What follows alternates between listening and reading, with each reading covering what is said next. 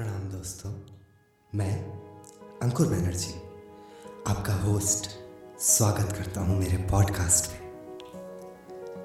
चलिए आगे बढ़ते हैं। स्वामी विवेकानंद जी की किताब, विविध प्रसंग के अध्याय 26वें स्फुट विचार में। अध्याय 26 इस किताब का आखिरी अध्याय है। तो ध्यान से सुनिएगा, ये थोड़ा बड़ा होने वाला है। अध्याय 26 स्फुट विचार। आगे जो विचार मैं पढ़ने वाला हूँ, वो अठारह सौ बयानबे तिरानवे ईस्वी में मद्रास में संग्रहित की गई थी। चलिए आगे बढ़ते हैं। हिंदू धर्म की तीन सारभूत बातें। पहला, ईश्वर में, दूसरा श्रुति रूप वेदों में, और तीसरा, कर्मवाद और जन्मांतरवाद के सिद्धांत में विश्वास। यदि कोई वेदों का गंभीर अध्ययन करे तो उनमें उसे समन्वय धर्म प्राप्त होगा। हिंदू धर्म और अन्य धर्मों के बीच एक भेद यह है कि हिंदू धर्म में हम सत्य से सत्य की ओर बढ़ते हैं। मतलब निम्न स्तर के सत्य से उच्च स्तर के सत्य की ओर। भ्रम से सत्य की ओर नहीं। विकास रूप दूरवीक्षण यंत्र द्वारा वेदों का अध्ययन किया जाना चाहिए। उनमें एकत्व में पूर्णता प्राप्त कर लेने तक धार्मिक चेतना की प्रगति का संपूर्ण इतिहास है।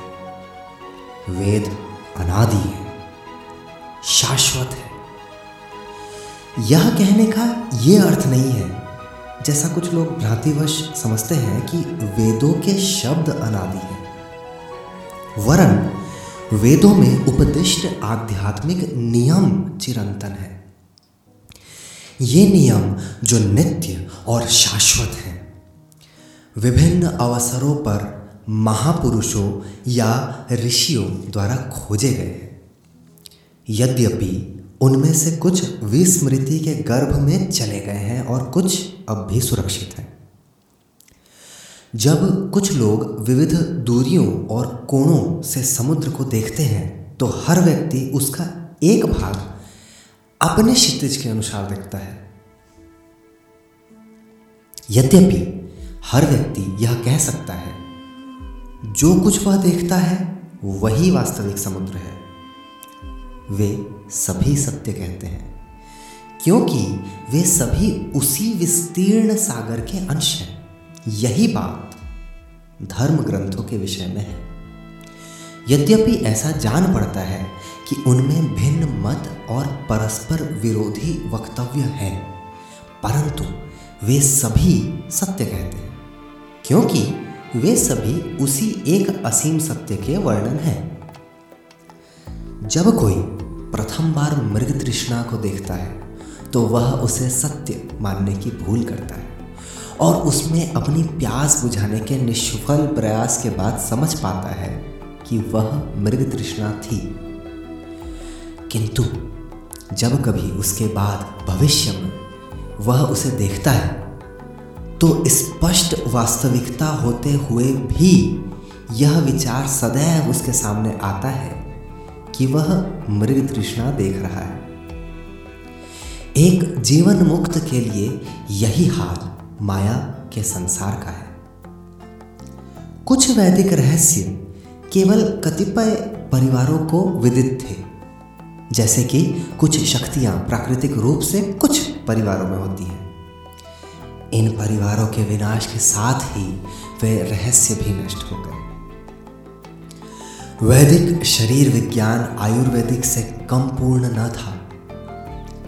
अवयवों के विविध भागों के बहुत से नाम थे, क्योंकि उन्हें यज्ञ के लिए पशुओं को काटना पड़ता था। सागर को पोतों से भरा हुआ वर्णित किया गया समुद्र यात्रा बाद में अंशतः इस भय से निषिद्ध की गई कि इस प्रकार तो लोग बौद्ध हो जाएँगे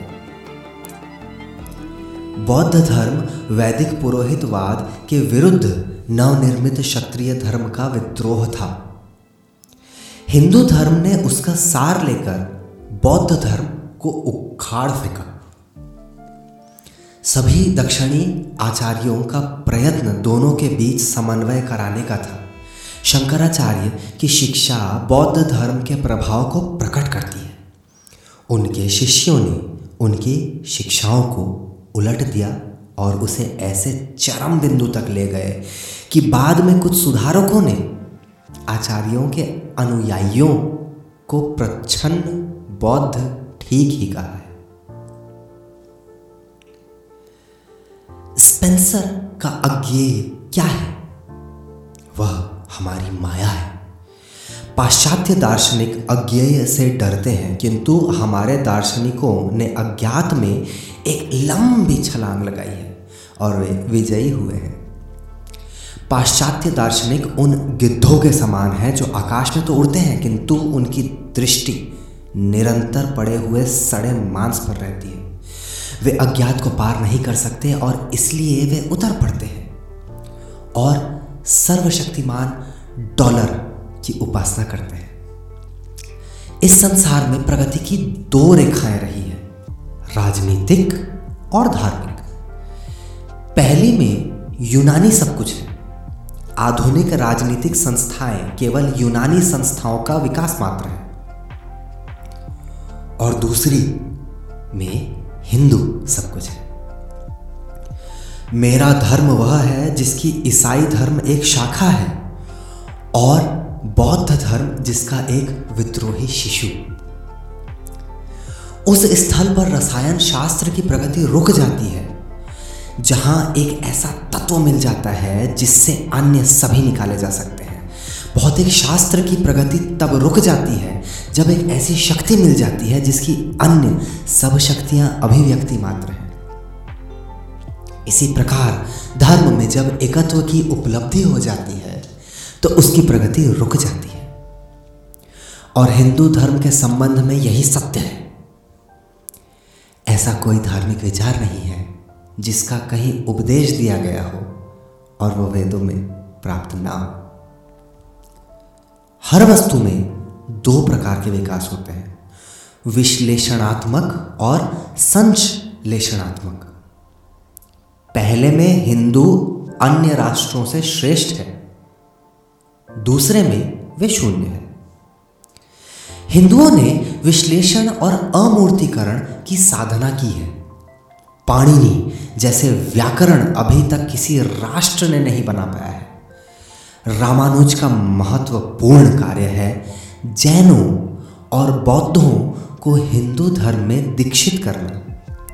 वे मूर्ति पूजा के बहुत बड़े प्रवक्ता हैं। उन्होंने भक्ति और श्रद्धा को मुक्ति के शक्तिशाली साधनों के रूप में प्रतिष्ठित किया। भागवत में भी जैनों के 24 तीर्थकरों के समान 24 अवतारों का वर्णन है और ऋषभ देव का नाम दोनों में है। योगाभ्यास अमूर्तिकरण की शक्ति देता है। एक सिद्ध पुरुष दूसरे से इस बात में श्रेष्ठ होता है कि वह पदार्थों से उपाधियों को पृथक कर सकता है और उन्हें बाह्य वास्तविकता देकर उनके विषय में स्वतंत्रता पूर्वक विचार कर सकता है।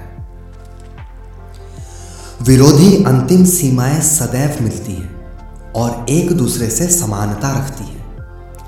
श्रेष्ठतम आत्म विस्मृत भक्त जिसका मन निह सीम ब्रह्म के ध्यान में डूबा हुआ है और नीचाति नीच प्रमत्त पागल दोनों एक ही प्रकार के बाह्य लक्षण प्रस्तुत करते हैं। कभी कभी हम अंत परिवर्तन से चकित हो जाते हैं। अत्यधिक संवेदनशील व्यक्ति धार्मिक व्यक्तियों के रूप में सफल होते हैं जो कुछ उनके मन में आता है, वे उसी से उत्साहित हो उठते हैं। इस संसार में सभी पागल हैं। कुछ स्वर्ण के पीछे पागल, कुछ स्त्रियों के पीछे और कुछ भगवान के पीछे। यदि मनुष्य के भाग में डूबना ही बदा है तो गोबर के पोखरे में डूबने के स्थान पर शीर सागर में डूबना अधिक अच्छा है ना? यह एक ऐसे भक्त का उत्तर है, जो पागलपन से आविष्ट था। निहसीम प्रेम का ईश्वर और उदात्त तथा निहसीम प्रेम का अवलंबन नीले वर्ण में चित्रित किए जाते हैं। कृष्ण को नीला चित्रित किया जाता है। और इसी प्रकार सालोमन के प्रेम के ईश्वर को। किसी भी ईश्वरीय और निहसीम वस्तु को नीले रंग से संबंधित किया जाना एक प्राकृतिक नियम है। चुल्लू भर पानी लो। वह पूर्णतया वर्णहीन होता है। कलरलेस पर गंभीर, विस्तृत महासागर को देखो। वह नीला होता है। अपने निकट के आकाश का निरीक्षण करो। वह रंगहीन है। किंतु आकाश के निहसीम विस्तार को देखो। वह नीला है। आदर्श में लीन हिंदुओं में यथार्थवादी दृष्टि का अभाव इससे प्रकट है। चित्रकला और मूर्तिकला को लो। हिंदू चित्रों में तुम क्या देखते हो? हर प्रकार की विचित्र और अप्राकृतिक आकृतियाँ। हिंदू मंदिर में तुम क्या देखते हो? चतुर्भंग, नारायण या ऐसी ही कोई अन्य वस्तु? पर किसी इतालवी चित्र या यूनानी मूर्ति पर विचार करो। उनमें प्रकृति का कैसा अध्ययन पाते हो? अपने हाथ में मोमबत्ती ले जाती हुई एक महिला का चित्रांकन करने के लिए एक सज्जन अपने हाथ में मोमबत्ती लेकर 20 वर्ष तक जलाते रहे। हिंदुओं ने आत्म परख विज्ञानों में प्रगति की। मानव स्वभाव में जितनी भिन्नताएँ होती हैं, उतने ही प्रकार के आचरणों की शिक्षा वेदों में दी गई है। जो एक वयस्क को शिक्षा दी जाती है, वही एक शिशु को नहीं। किसी भी गुरुओं को मनुष्यों का वैद्य होना चाहिए। उसे अपने शिष्य के स्वभाव को समझना चाहिए और उसे वही मार्ग बतलाना चाहिए जो उसके लिए सर्वथा अनुकूल हो।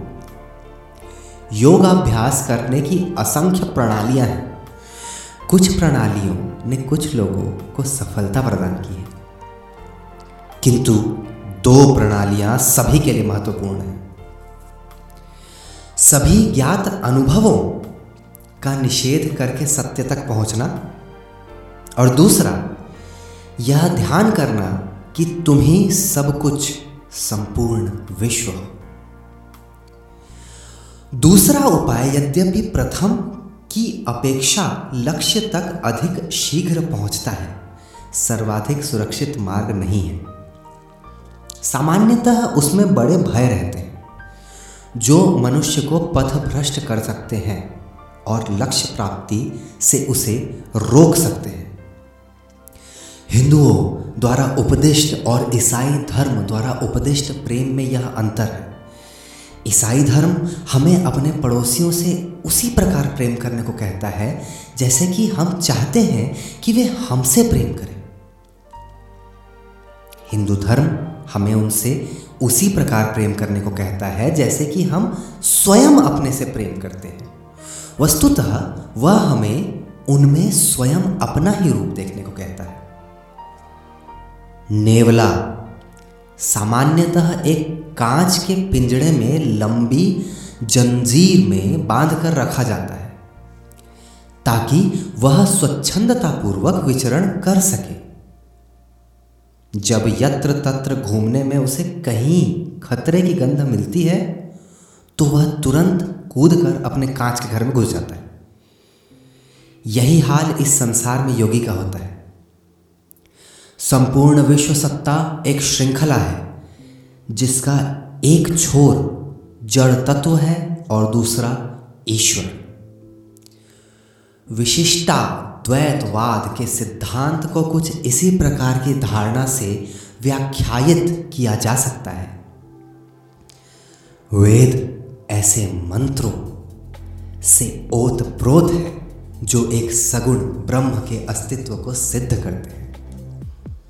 जिन ऋषियों ने दीर्घकालीन भक्ति द्वारा ईश्वर के दर्शन किए हैं, उन्होंने अज्ञात की भी एक झांकी पाई है और उन्होंने संसार को ललकारा है।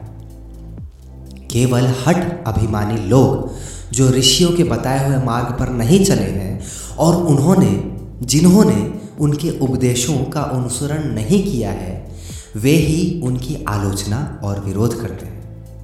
अभी तक एक भी ऐसा व्यक्ति आगे नहीं आया जो यह कहने का साहस करता कि उसने उनके निर्देशों का औचित्य पूर्वक अनुसरण किया है और वह कुछ भी नहीं देख पाया। और अतः ये लोग मिथ्यावादी हैं। ऐसे लोग हैं जो विभिन्न अवसरों पर परीक्षाओं में पड़े हैं और उन्होंने यह अनुभव किया है कि ईश्वर ने उनका साथ नहीं छोड़ा है।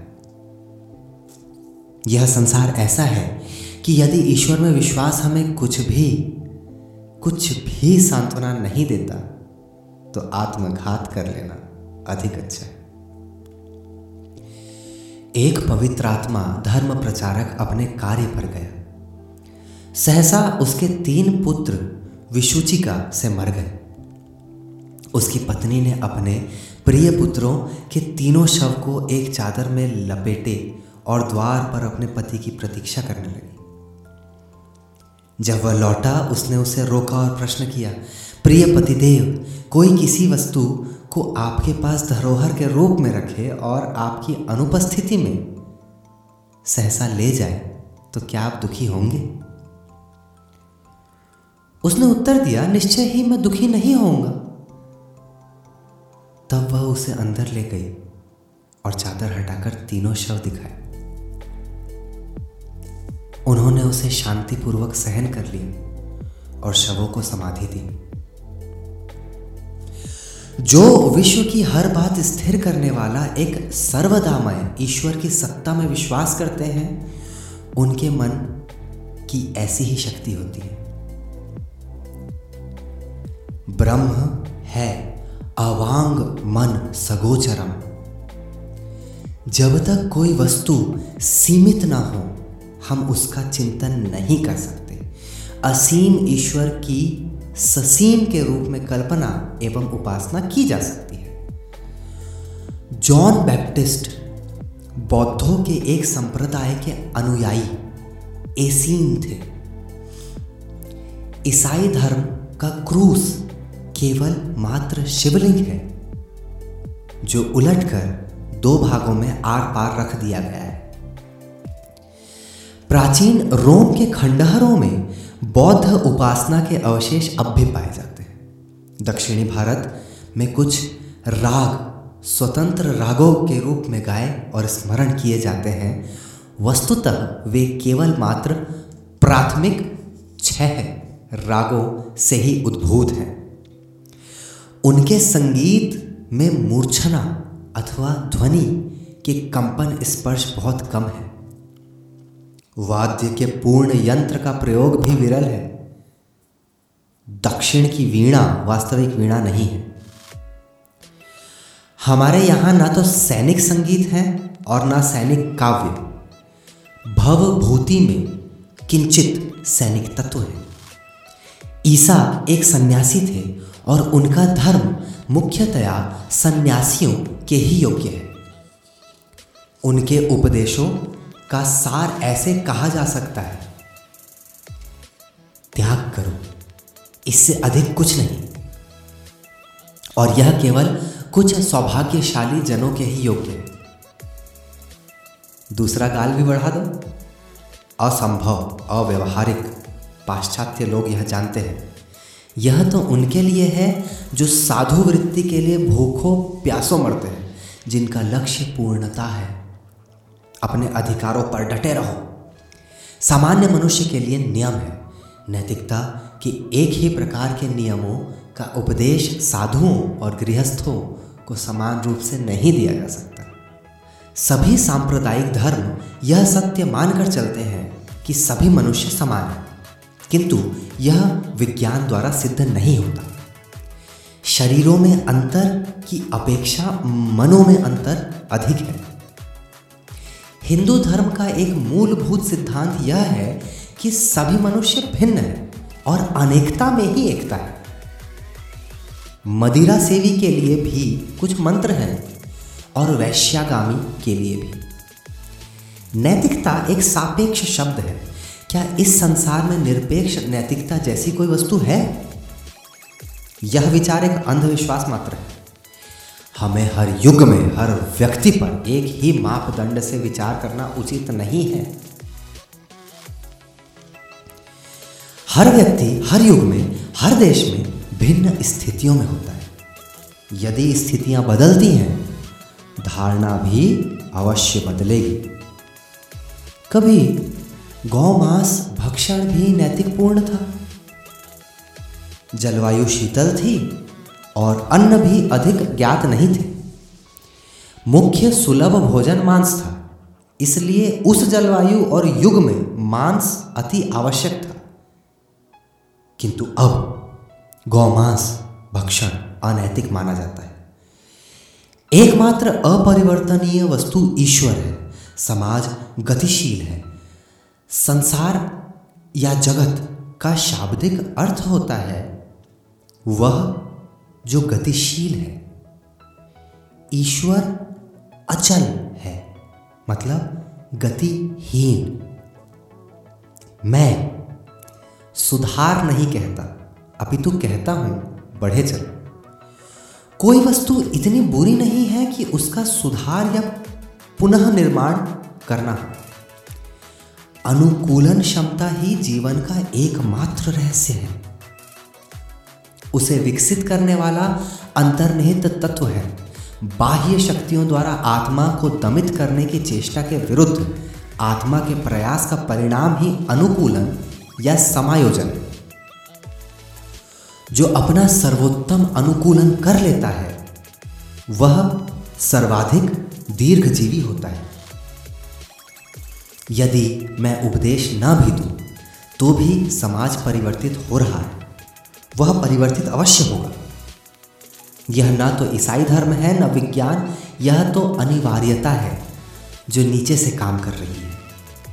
यह अनिवार्यता कि लोग या तो जीवित रहें या भूखों मर रहे यहाँ अध्याय 26 स्फुट विचार का पहला भाग समाप्त होता है। मैं अंकुर बैनर्जी आपसे फिर मिलूँगा। आपका दिन शुभ हो।